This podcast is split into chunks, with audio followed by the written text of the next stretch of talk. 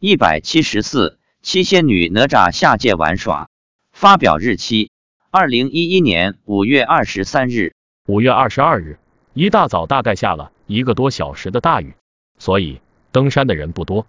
妻子说，今天文殊菩萨的狮子在空中喷水，他喷的水遇到我们的万字符，我们的万字符变得金光闪闪。我说，我们的万字符本来不就是金色的吗？妻子说，没错。但被狮子喷水后，金色更加明亮。观世音菩萨手上发着光，照着下面的众生，为他们加持。经过观世音菩萨的放光加持，我们发出的万字符很多都落到了众生的身上。此外，妻子看到儿子和观世音菩萨跑到太阳上了。我问干什么，他说不知道。他说观世音菩萨把太阳挡住了。我说，因为轨道众生是阴性的，太阳如果太大，他们可能会不舒服。所以菩萨去把太阳挡一下，这样众生感觉会舒服一些。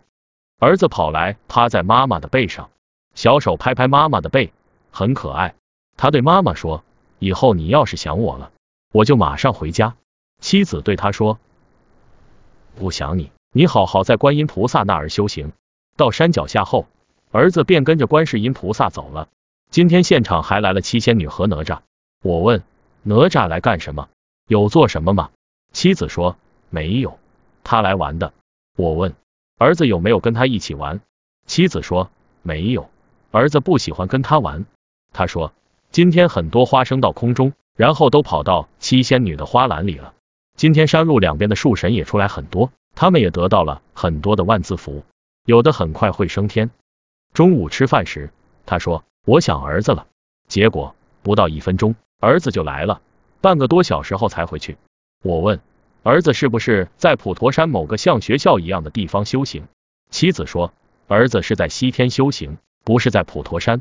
现在只要妻子一想儿子，叫儿子回来，儿子两三分钟后就会回来。这让我想起来了寻声救苦的观世音菩萨。你一呼观世音菩萨名号，观世音菩萨就会寻声救苦。看来确实是真实不虚的。